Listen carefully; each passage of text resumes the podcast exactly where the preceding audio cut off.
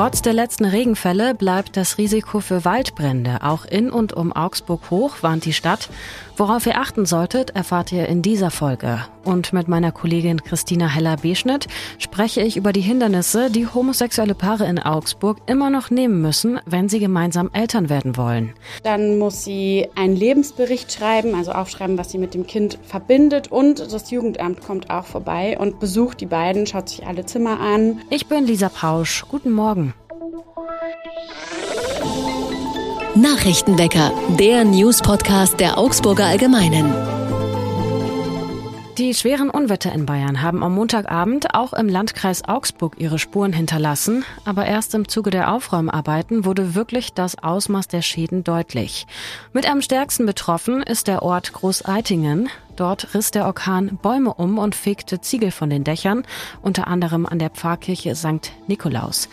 Auch Telefon- und Stromleitungen wurden beschädigt, Keller liefen voll und Straßen waren überflutet. Ein Ast krachte nach Angaben der Polizeiinspektion Schwabmünchen auf das Auto einer 28-Jährigen und verletzte sie am Arm. AnwohnerInnen berichten von Verwüstungen, wie sie sie in ihrem Dorf sonst noch nie gesehen hätten. Es begann alles mit starkem Regen und Hagel, dazu kam starker Wind und innerhalb von zehn Minuten war laut Augenzeugenberichten alles auch schon wieder vorbei. Anhand der Schäden lässt sich nachvollziehen, dass der Orkan von Scherstetten über Konradshofen, Klimach und dann westlich von Schwabmünchen nach Großeitingen gezogen war. Manche Menschen wurden von dem starken Hagel auch auf Erdbeerfeldern überrascht und holten sich dabei Prellungen.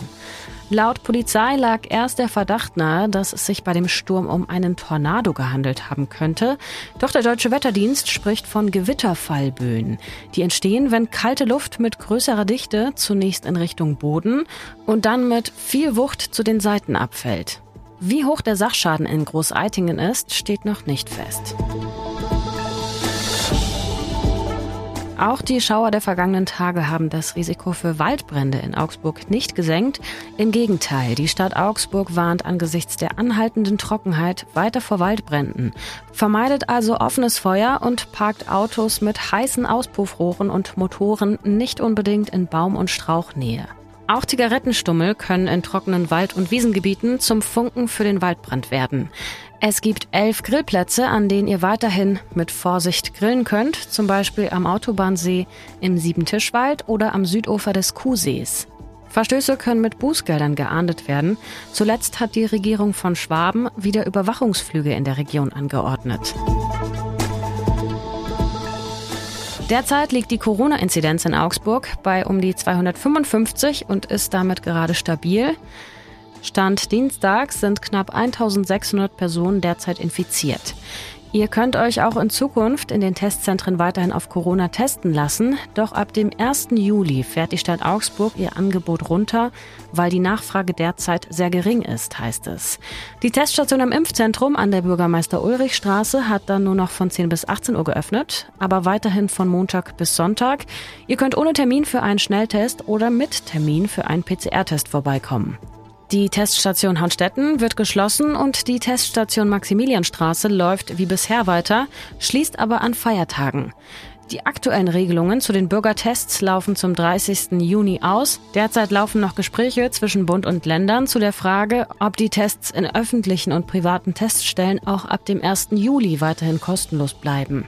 Der Freistaat Bayern hat aber schon zugesichert, die kommunalen Testzentren bis zum 15. Oktober weiter zu finanzieren, sollte es zu keiner Einigung kommen. Und damit ein Blick auf das Wetter in Augsburg. Heute haben wir vor allem Wolken am Himmel. Ab und zu kommt aus denen auch etwas Regen. Das Ganze bei Temperaturen um 24 Grad. Nicht heterosexuelle Paare können in Deutschland inzwischen heiraten. Sie können auch Kinder bekommen, doch das heißt noch lange nicht, dass sie automatisch auch auf dem Papier beide Eltern sind. Das kann ein langer und beschwerlicher Weg werden, sagte meine Kollegin Christina Heller-Beschnitt. Sie hat mit einem betroffenen Elternpaar gesprochen. Hi Christina. Hallo Lisa. Worum geht es genau in deiner Recherche? Ich habe ähm, zwei Frauen getroffen, die auch verheiratet sind und die äh, schon das zweite Kind bekommen haben. Ähm, aber die Mutter, die das Kind nicht geboren hat, muss ihre kleine Tochter jetzt adoptieren, damit sie rechtlich auch die Mutter ist. obwohl beide eben verheiratet sind. Und wie geht es den beiden damit und was bedeutet es auch für Aufwand, so eine Adoption? Also die beiden sind damit natürlich sehr unglücklich und finden die Situation sehr ungerecht und äh, es ist einfach eine sehr ungewisse Zeit für die beiden, ähm, weil die Adoption ein ich sag mal, ganz normales, in Anführungsstrichen, Adoptionsverfahren ist, als würde man wirklich ein fremdes Kind adoptieren. Also die Mutter, die das Kind nicht geboren hat, die heißt Clara, die muss jetzt zum Arzt, dann muss sie ähm, einen Lebensbericht schreiben, also aufschreiben, was sie mit dem Kind verbindet und das Jugendamt kommt auch vorbei und besucht die beiden, schaut sich alle Zimmer an und lässt sich eben nochmal alles erzählen und ihre Finanzen muss sie auch offenlegen. Also schon ein sehr durchleuchtendes Verfahren was es eigentlich ja nicht bräuchte, weil eben die Kinder sowieso mit zwei Müttern schon aufwachsen. Jetzt gibt es seit einigen Jahren die Ehe für alle. Soll sich an dem Adoptionsverfahren denn auch noch was ändern? Ja, das ist zumindest die Überlegung. Also im Koalitionsvertrag der Ampelregierung steht, dass sie das Abstammungsrecht verändern wollen. Da fällt es eben drunter, diese ähm, Adoption, wenn zwei Mütter ein Kind bekommen. Ähm, und dann sollen, wie jetzt schon bei heterosexuellen Paaren auch, die Kinder, die in einer Ehe geboren werden, automatisch zwei Mütter haben. Das Problem ist, dass das noch relativ lange dauern kann. Ähm, der Justizminister Marco Buschmann hat gesagt, es soll jetzt schrittweise verändert werden. Erst sollen Kinder, die über anonyme Samenspenden gezeugt werden, quasi automatisch zwei Mütter an der Geburtsurkunde stehen haben. Und dann ähm, Kinder die durch private Samenspenden gezeugt wurden, wo also die Mütter den Vater kennen. Und das ist zum Beispiel bei dem Paar, was ich getroffen habe, bei Cora und Clara der Fall. Die kennen den Vater und die wollen auch, dass ihre Kinder eine Beziehung zu dem, zu dem haben. Ähm, und da sagt eben Marco Buschmann, dass diese Dreierkonstellationen, wie er es nennt, komplizierter zu regeln sind. Das heißt, die müssen lange warten, bis sich was tut. Bei dir im Artikel habe ich gelesen, dass das nicht das einzige Beispiel ist für Situationen, in denen homosexuelle Paare immer noch nicht heterosexuellen gleichgestellt sind. Ja, das ist auch richtig. Ähm, wenn zwei Frauen ein Kind haben möchten, dann sind sie ja immer auf eine Samenspende angewiesen. Ähm, das heißt, die brauchen oft eine Kinderwunschbehandlung. Und äh, in Bayern zumindest ist es so, dass die Landesregierung nur einem Mann und einer Frau diese Behandlung anteilig bezahlt, zwei Frauen aber nicht. Da gibt es eine Richtlinie aus dem Jahr 2020 und da steht es explizit drin, dass nur heterosexuelle Paare gefördert werden. Das ist natürlich auch eine Ungleichbehandlung. Du betonst explizit Bayern. Ist das in anderen Bundesländern anders? Zumindest in ein paar, also in Rheinland-Pfalz, in Bremen und in Berlin ist diese Richtlinie viel offener formuliert. Da können eben auch lesbische Paare Gelder bekommen. Ähm, in Bayern möchten eigentlich die Grünen und auch die FDP im Landtag, dass es anders wird, also dass die Richtlinie offener wird. Ähm, aber so wie mir der Sprecher der FDP-Fraktion Sebastian Körber gesagt hat, ist es mit der CSU-Regierung nicht zu machen. Vielen Dank, Christina. Gerne. Was sonst noch wichtig wird, Bundesfinanzminister Christian Lindner schwört die Menschen in Deutschland auf eine lange Phase der Entbehrungen ein. Wörtlich sprach er im ZDF von drei bis vier, vielleicht fünf Jahren der Knappheit. Angesichts steigender Preise könnte die Situation in einigen Wochen und Monaten sehr besorgniserregend werden und es könnte zu einer ernstzunehmenden Wirtschaftskrise kommen. Die Spitzen der Ampelkoalition beraten heute über mögliche Schritte gegen die Preissteigerungen.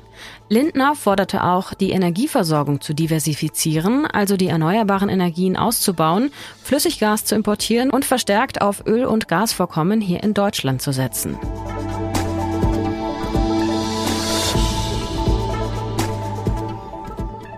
Ihr habt es beim Gang durch die Stadt vielleicht schon gesehen. Der Holzpavillon, der zum 500. Fuggerjubiläum dort stand, wird inzwischen wieder abgebaut. Bis Freitag soll der Platz komplett geräumt sein, denn dann beginnen die Vorbereitungen für den Samstag und das heißt die lange Kunstnacht.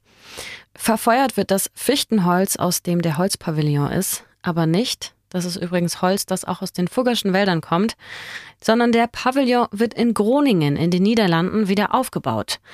Und das Motto der langen Kunstnacht in diesem Jahr ist, vielleicht wisst ihr das ja längst, ganz in Gold. Mit dabei zum Beispiel das Straßentheaterprogramm Live a Golden Life, eine Zusammenarbeit aus Portugal und Schottland, die an verschiedenen Stellen der Stadt Goldfiguren zum Leben erwecken. Oder es gibt auch eine Führung, die sich mit den Welsern auseinandersetzt, die in den 1530ern ihre Angestellten für die Suche nach Gold nach Venezuela schickten. Wie erlebten die Menschen vor Ort das Eindringen der Welser-Konquistadoren? Diese Frage stellt sich die Führung im Fugger und Welser Erlebnismuseum um 19.15 Uhr und nochmal eine Stunde später. Wir haben zwar erst Mittwoch, aber ich dachte mir, ein kleiner Ausblick auf den Samstag schadet nicht. Ich bin Lisa Pausch und raus für heute. Wir freuen uns immer über eure Nachrichten, über Kritik und Anregungen an nachrichtenwecker.augsburger-allgemeine.de. Ich danke euch fürs Zuhören. Macht's gut. Bis bald. Tschüss und Ahoi. Nachrichtenwecker ist ein Podcast der Augsburger Allgemeinen.